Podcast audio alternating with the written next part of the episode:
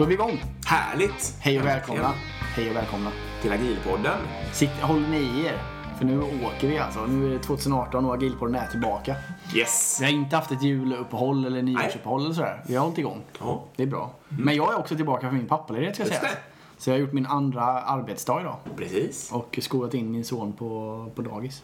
Erik har lite mindre tid men mycket mer input. Ja, så kan man säga. Jag lär mig massor med nya saker och får massor med inspiration från jobbet och sådär. Så det blir bra inför året. Verkligen. Och jag heter Dick. Just det. det gör. Har du haft en bra jul och nyår då? Ja, fantastisk.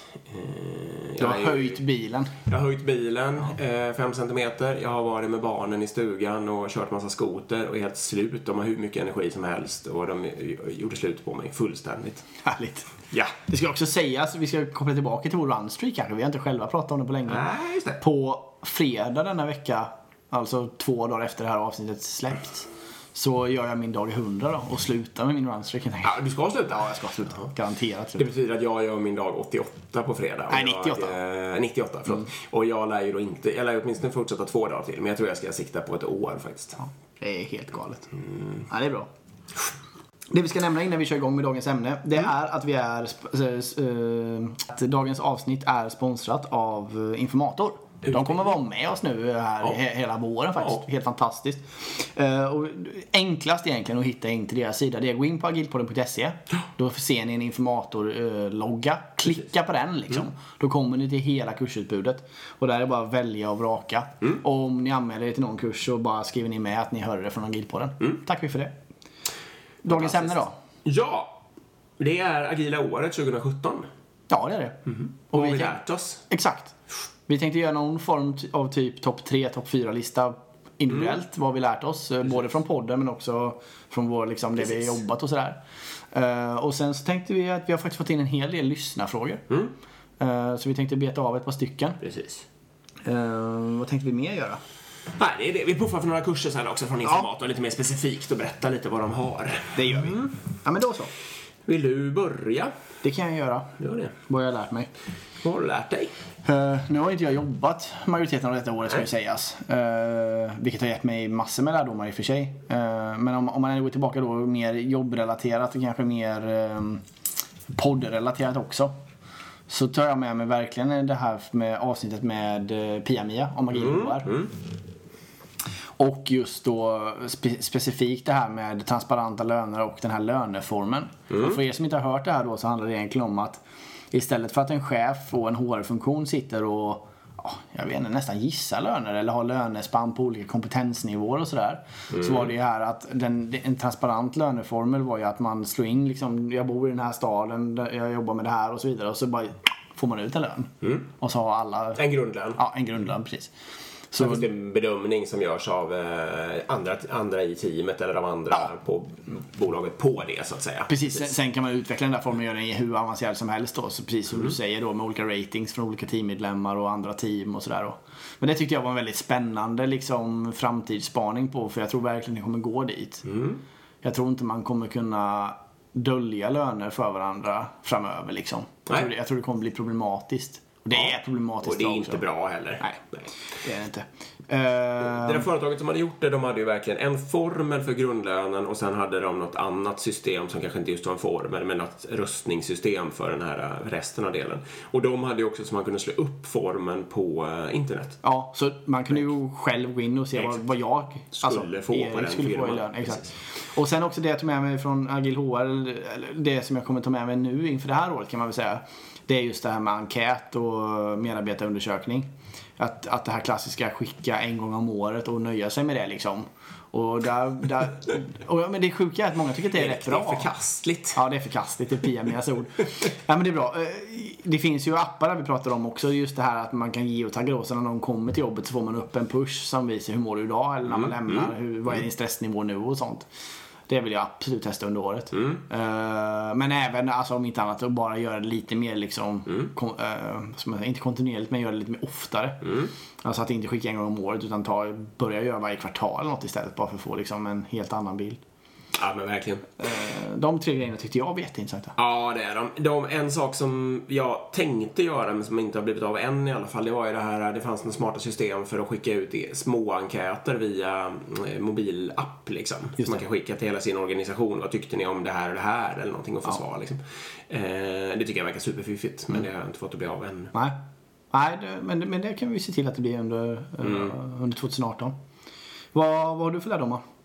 Ja, jag satt ju här och funderade en stund förut och kände att det, har inte gått, alla saker har inte gått så himlans bra för mig i år i min organisation. Liksom, utan det har, gått, det har tagit emot på riktigt. Liksom. Mm. Eh, så funderar jag på vad beror det på egentligen? Eh, och då en sån här lärdom som också eh, nu, jag får lite lättare att sätta ord på den på grund av Viktor Sessan och att vi pratade med honom om mm. det här med system, agila system att på något sätt så måste man sätta systemet först. Man kan inte börja med byggstenarna. Mm. Man kan, eller kan och kan, men om man skapar superfungerande agila team som jobb, levererar jättemycket och jättesnabbt och så vidare men inte riktigt har fått ordning på systemet först så kommer inte helheten att bli bra i alla fall. Nej. Och det är väl ganska självklart nu när jag sitter och säger det på det här sättet. Men jag har nog ändå gjort det misstaget i år lite och kanske den största systembristen som jag har haft är väl att jag inte har fått med mig verksamheten på förändringarna i tillräckligt stor omfattning kan man mm. säga. Mm. Så det jag liksom tar med mig från 2017 är att kanske först göra en systemanalys identifiera åtminstone de liksom, allt behöver absolut inte vara perfekt eller något sånt, det är inte det jag säger. Men analysera de sakerna som på riktigt krånglar och så behöver man ta tag i dem och är det då till exempel verksamheten, ja då får man lägga massor av energi på att få verksamheten att förstå vad det är man försöker göra. Eller, mm. ja. Och få med dem på ja. resan. Jag håller med. Exakt. Och det där är jävligt intressant. Och det där tror jag väldigt många sitter i samma... Jag har också varit i den situationen delvis och kommer säkert hamna i den också. Och jag, jag tror väldigt många sitter i den situationen utan att vara medvetna om att det är ett systemfel, liksom, om man säger så. För jag tror många, men vad fan, nu har vi försökt att köra scrum teams här och vi har utbildat alla och de gör sprintar och mm. ändå så funkar inte det här liksom. Nej. Och då kan det många gånger vara, okej okay, men titta på systemet och se mm. vad, hur är helheten och vad är det det brister liksom. Och då spelar det ingen roll hur många coacher man kastar ner på teamen. Det, det, det kommer... Nej, det blir inte bättre. Det blir inte bättre. länken Nej. på något sätt. Exakt. Exakt. Så det är verkligen bra. Det är viktigt att tänka på det. Ja. Och det var Viktor bra på att prata om. Liksom. Verkligen. Vi kan av, av, rekommendera det. Och det heter Agila system. Det var förra avsnittet ja. med. Det är det kanske. Det är det. Här sitter vi och reflekterar över förra året. uh, nej, men det är bra. Jag, jag kan ju också nämna Uh, att den, jag har ju också haft motgångar såklart jobbmässigt. Nu har jag glömt bort många av dem i och med att det är sju månader sedan jag slutade jobba. Men, men, men just en grej som jag kommer tänka på framöver det är att att det är risk att bygga sig själv som nyckelperson. I alla fall jag mm. har den tendensen. Mm. Alltså att jag gärna hoppar in och löser vissa saker som jag kan göra på ett smidigt sätt. Mm. Och, så. och det gör att korthuset kanske faller lite när jag väl sticker. Ja. Och uh, absolut min ambition med det jobbet jag har nu till exempel, det är inte att sitta på det kanske i 20 år. Utan jag vill ju vidare någon gång. Utan jag vill göra ett bra jobb, bygga en jäkla bra organisation. Och sen sticka utan att det märks så att säga. Ja. Så det blir en utmaning för mig framöver att se till hur kan jag bygga upp en bra organisation som verkligen funkar kanske bättre till och med när jag går. Mm. Liksom. Ja, en utmaning för mm. dig där då, eh, som jag tycker mig veta, eller ser ju lite att du är fruktansvärt bra på att lösa akuta problem. Alltså du är bra mm. på många strategiska frågor och sådana här saker också. Men du har den enorma styrkan som då kan bli en svaghet, att du är bra mm. på att lösa akuta liksom, mm. problem också. Mm. Eh, och då är det väldigt frestande att göra det när man har allvarliga akuta problem. Mm. Men just överdriver du det för mycket, då kommer det ju leda till att eh, när du inte är där så kommer inte det flygplanet att flyga av sig självt längre. Liksom. Ja men det är bra. Det är, det är en jättebra lärdom. Helt klart. Jag ska verkligen ta med mig det. Jag ska ta en positiv här nu då, som ja. jag verkligen, verkligen, verkligen använt. Nu hoppar vi tillbaka till första, inte första avsnittet, men första gästen. Mm, eh, Ola. Ola, ja. Mm. Eh, Agila Estimat, någonstans borta i februari eller mars kanske. Mm. Eh, och jag har ju lite jag kanske ganska länge har jag ju förstått att det är obra att planera, liksom, detaljplanera stora projekt och sånt där. Det, det har vi ju vetat om. Liksom. Men jag har kanske inte riktigt greppat naturen över varför det blir så. Liksom. Och det var, förklarade Ola, det var ett uppvaknande för mig det här att om man har eh, byggstenar som har hög variation i sig, varje byggsten. Och dessutom när många byggstenar är beroende av många andra. Då blir det helt katastroffel om man sitter och försöker uppskatta helhetens storlek genom att summera delarna. Ja. Eh, och det, jag föreläser ju nu där, där vi jobbar en del och då pratar jag ju nästan alltid om det här liksom. Eh, och, det, och det försöker verkligen få fler människor att förstå det och uppfatta det som en väldigt viktig grej. Och det som Ola sa att man ska göra istället så har jag också försökt att göra. Eh, alltså titta på i backspegeln på färdigbyggda saker. Hur jobbiga var de att bygga? Och sen så jämföra ens nya saker eh, i storleksskillnad mot de som man redan vet hur svåra de i själva verket var. Liksom. Just det. Och det funkar ju åtminstone, det är ju jättesvårt i sig, men det funkar ju mycket, mycket bättre i alla fall. Basera sina estimat och inom, eller inom situationstecken på data istället för Ja. gissningar. Exakt. Nej, jätteintressant. Jag håller med dig. Verkligen. Och ska man gissa så är det smartare att gissa på helheten och gissa på, på byggstenarna. Liksom. Ja. Därför att det i praktiken betyder att man jämför med saker man har gjort förut säkert. Och för. Mm, nej, så det var ju verkligen en lärdom från 2017 som jag har gjort. Bra. Mm. Då kan vi säga, jag tror vi släppte första avsnittet av den här podden i december förra året. Ja, Eller alltså det- förra, förra året då. Ja, Men det var egentligen typ januari, februari vi kom igång. Så det här blir någon form av, eh, inte bara summera 2017 utan det blir också en summering av vad vi har lärt oss i den här podden hittills och så vidare. Mm. Bra, en grej som jag har lärt mig och som kanske är en ganska tråkig ögonöppnare. eh, det är att det finns inte så jävla många agila organisationer som lirar. Nej. Inte ens globalt finns det det. Nej. Framförallt så finns det inga, nu får ni rätta mig jättegärna om jag har fel, Ja. ös in med exempel. Men jag vet personligen inga agila organisationer, alltså någon som gjort en transformation från en traditionell organisation Nej. till en agil organisation där det lirar bra liksom. Nej. Nej. Jag klämde ju med exemplet Ericsson här.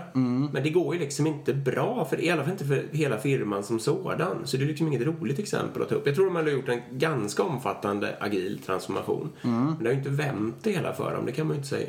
Nej, det, det tror inte jag heller.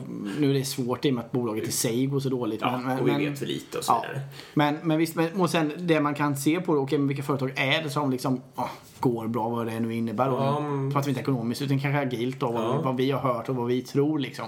Då är det ju de här klassiska Spotify, Ja. eh, Google och så vidare. Amazon går ju bra ekonomiskt också och är ju väldigt agil. Ja, absolut.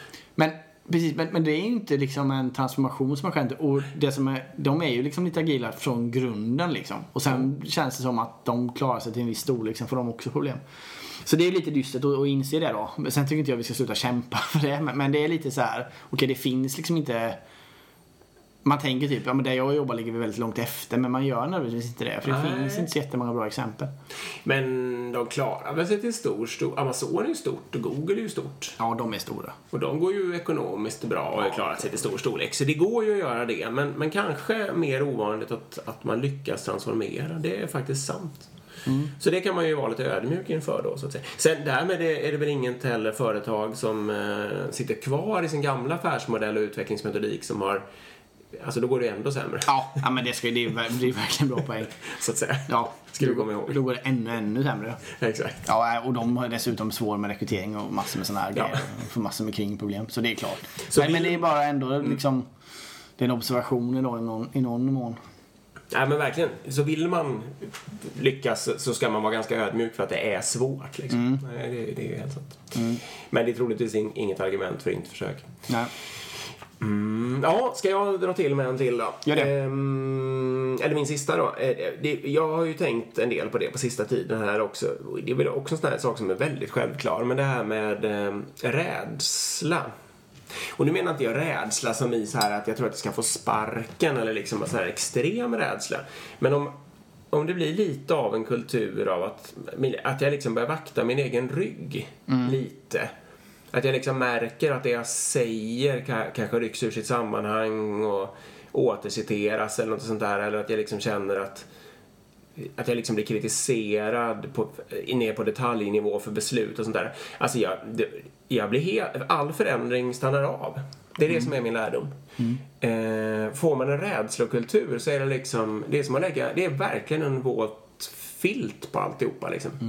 Man blir jätteförsiktig, börjar tänka efter fem gånger på varje grej. Alltså även små skitsaker som lätt hade kunnat backas.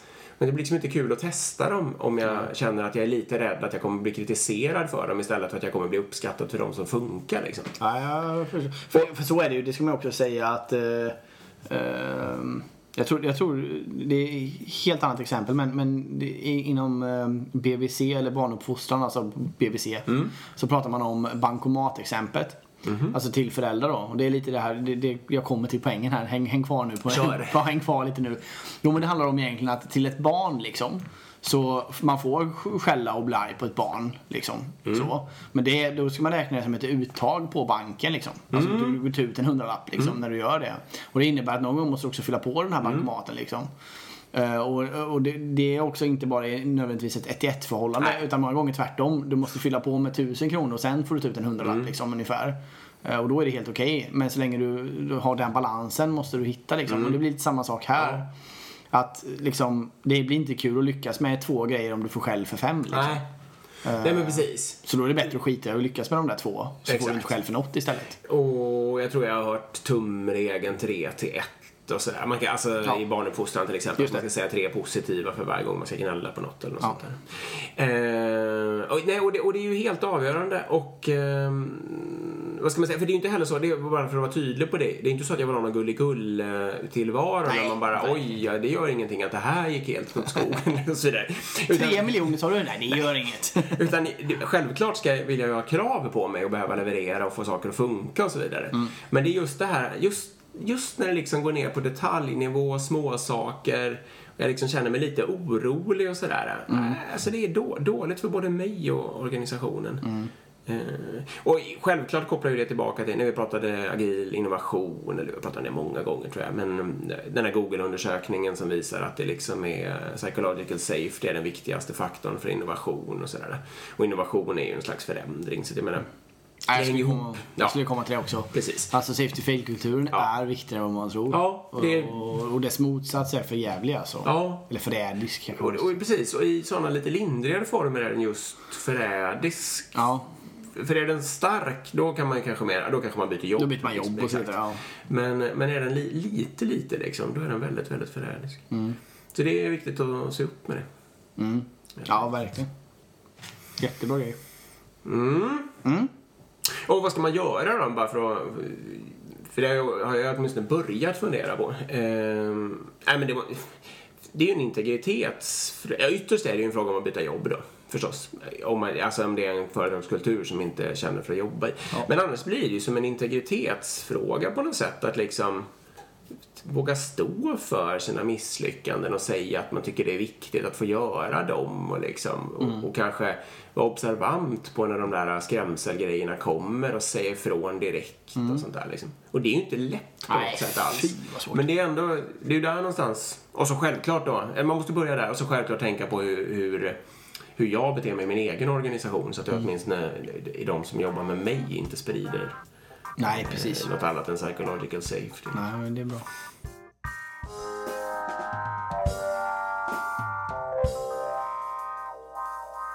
Ska vi hugga in på lite lyssnarfrågor? Vi har ju fått en del. Mm. Vi har ju lärt oss mycket mer ska vi säga också.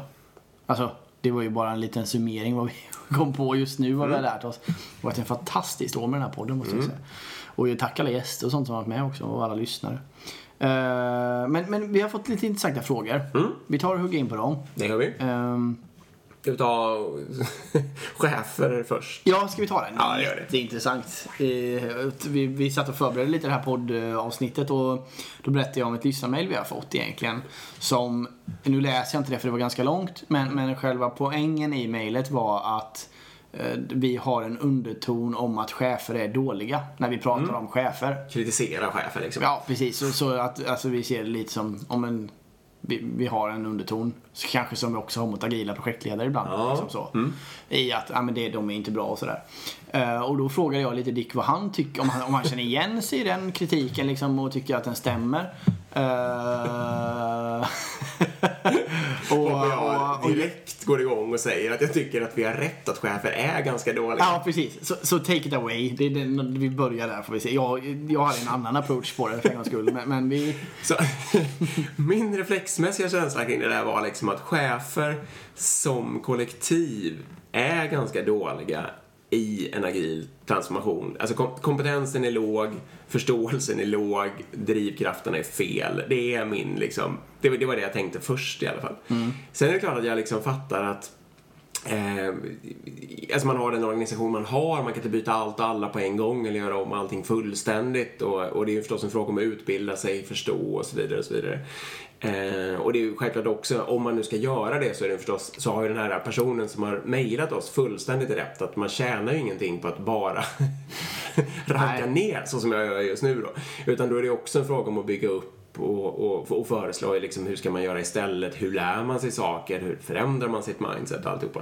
Det förstår jag ju förstås. Och så satt jag och rantade vidare eh, och försökte komma på någon annan grupp och då, jag ska inte säga vilken, men då, då sa jag så här, handläggare med en viss myndighet i Sverige, de är dåliga. de har långa handläggningstider, de är inte intresserade av att göra ett bra jobb nej, nej, Utan de vill dricka kaffe och ha sin lön och ha det lugnt och skönt. Så slutsatsen är alltså att de är dåliga? Både, både handläggarna och cheferna.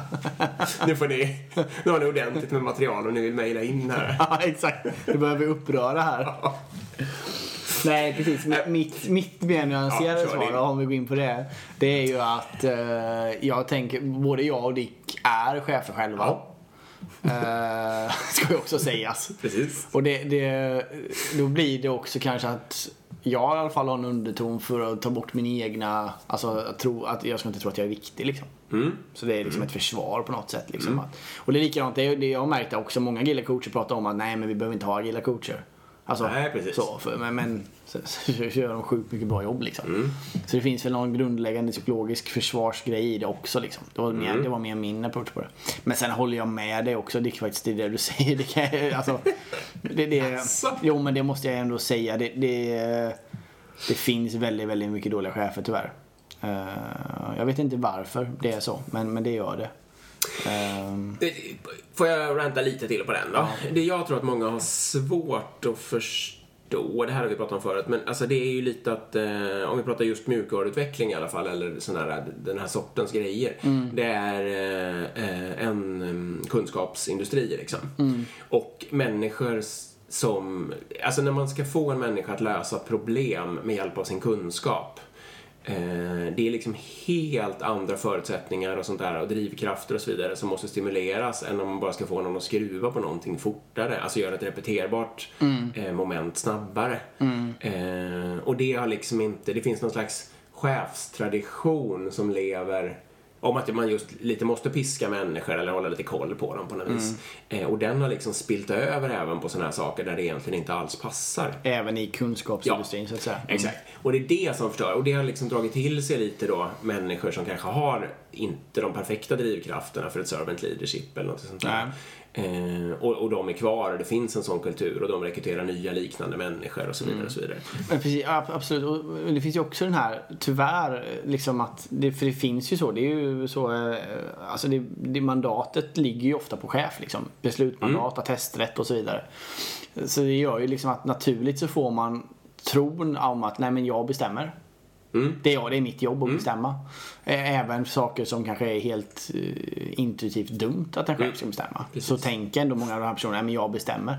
Och då tror de, liksom, många tror jag, tänker att nej, men nu tar jag tio beslut här för det är mitt jobb. Uh, och sen så hela gruppen sitter och kliar sig i huvudet, ingen fattar varför. Uh, och chefen tror att han har gjort ett jättebra jobb, mm. eller hon då. Eh, så det, och är man dessutom en person som då kanske driv, har den drivkraften liksom, att jag trivs med makt och status ja. och så vidare. Så då blir det där väldigt otrevlig situation ganska snabbt liksom. Så för att svara på lyssnarfrågan så eh, tycker vi ju då att chefer, att det finns förbätt stor förbättringspotential inom chefskollektivet. Mm. Så på så vis står vi ju på oss. Men vi håller ju också med dig som skrev verkligen om att vi kan inte heller bara hålla på och tjata om den sidan av det hela. Nej. Utan vi skulle ju behöva eh, mycket mer föreslå hur chefskollektivet ska kunna utbilda sig och, och utveckla sig och så vidare. Ja, och liksom, och det där är väl ett perfekt framtida ämne kanske. Vi ska, Ja. kanske ska bjuda in någon chef på något företag Ja. som jag anser agilt och prata om hur de jobbar liksom. Mm.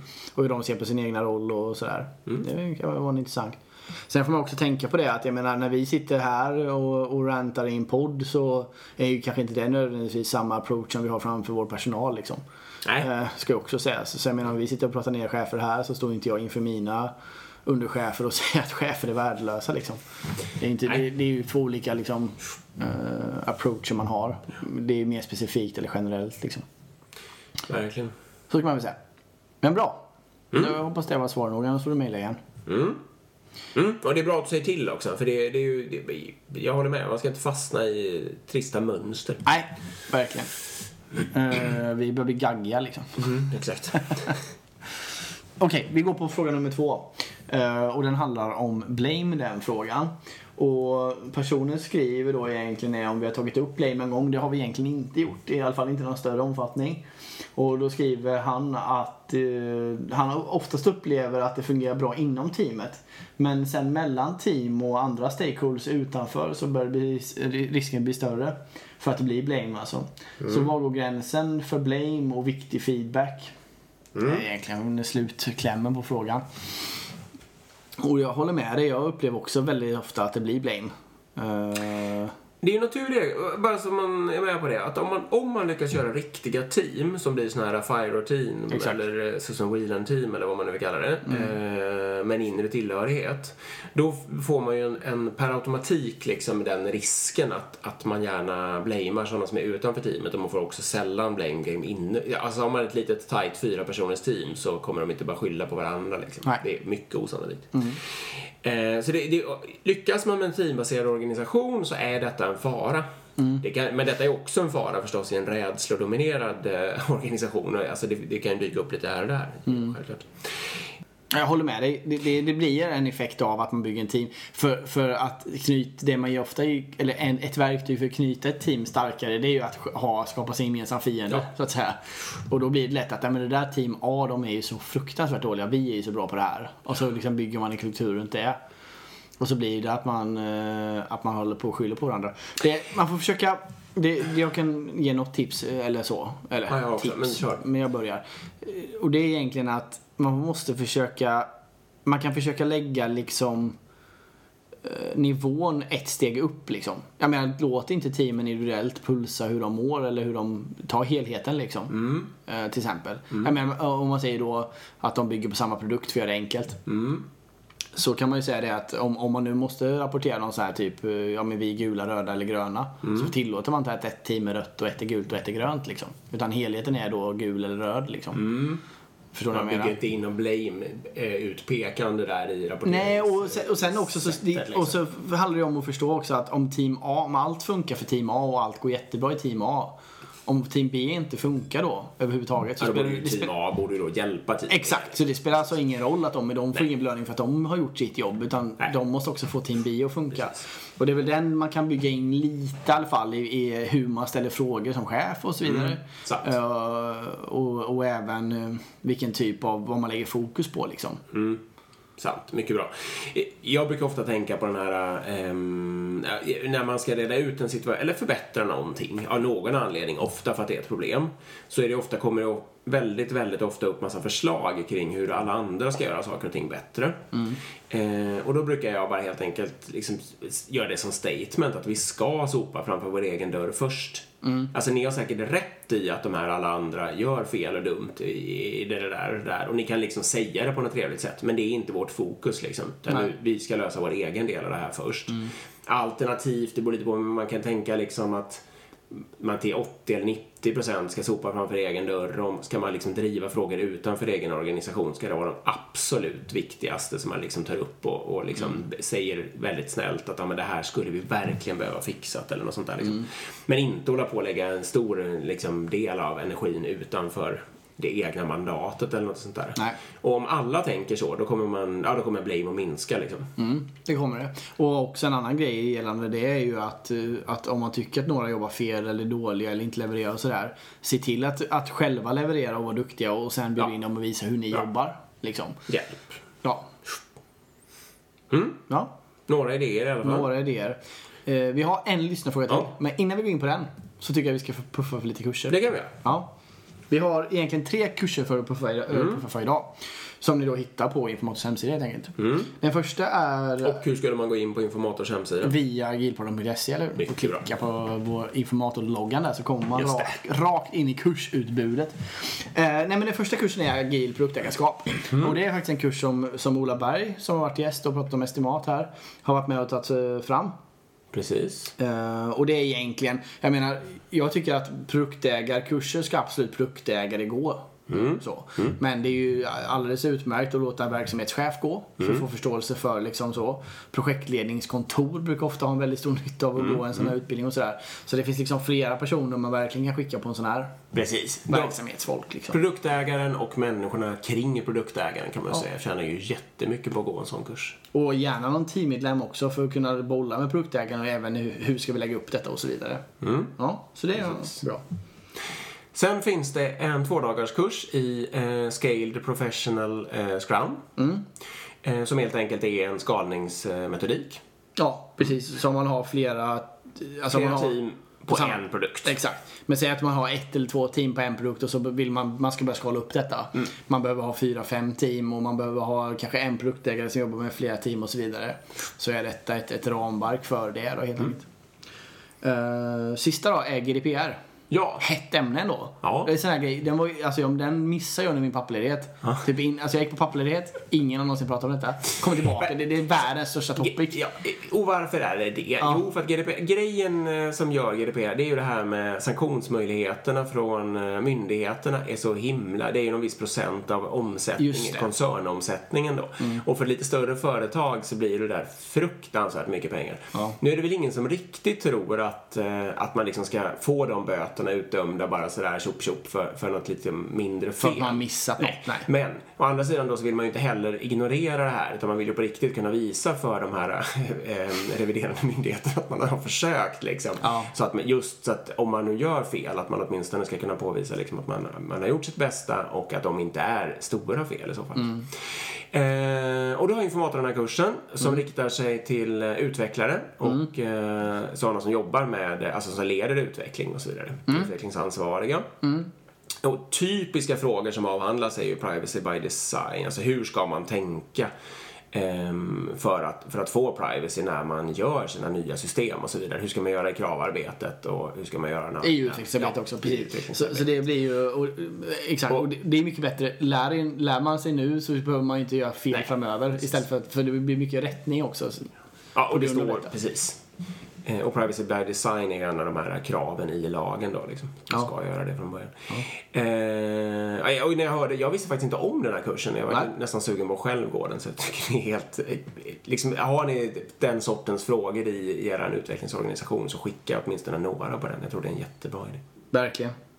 Bra. Och ni hittar som sagt alla på, på hemsida. Och det går via agilpodden.se. Precis. Mycket bra. Tack Informator för det.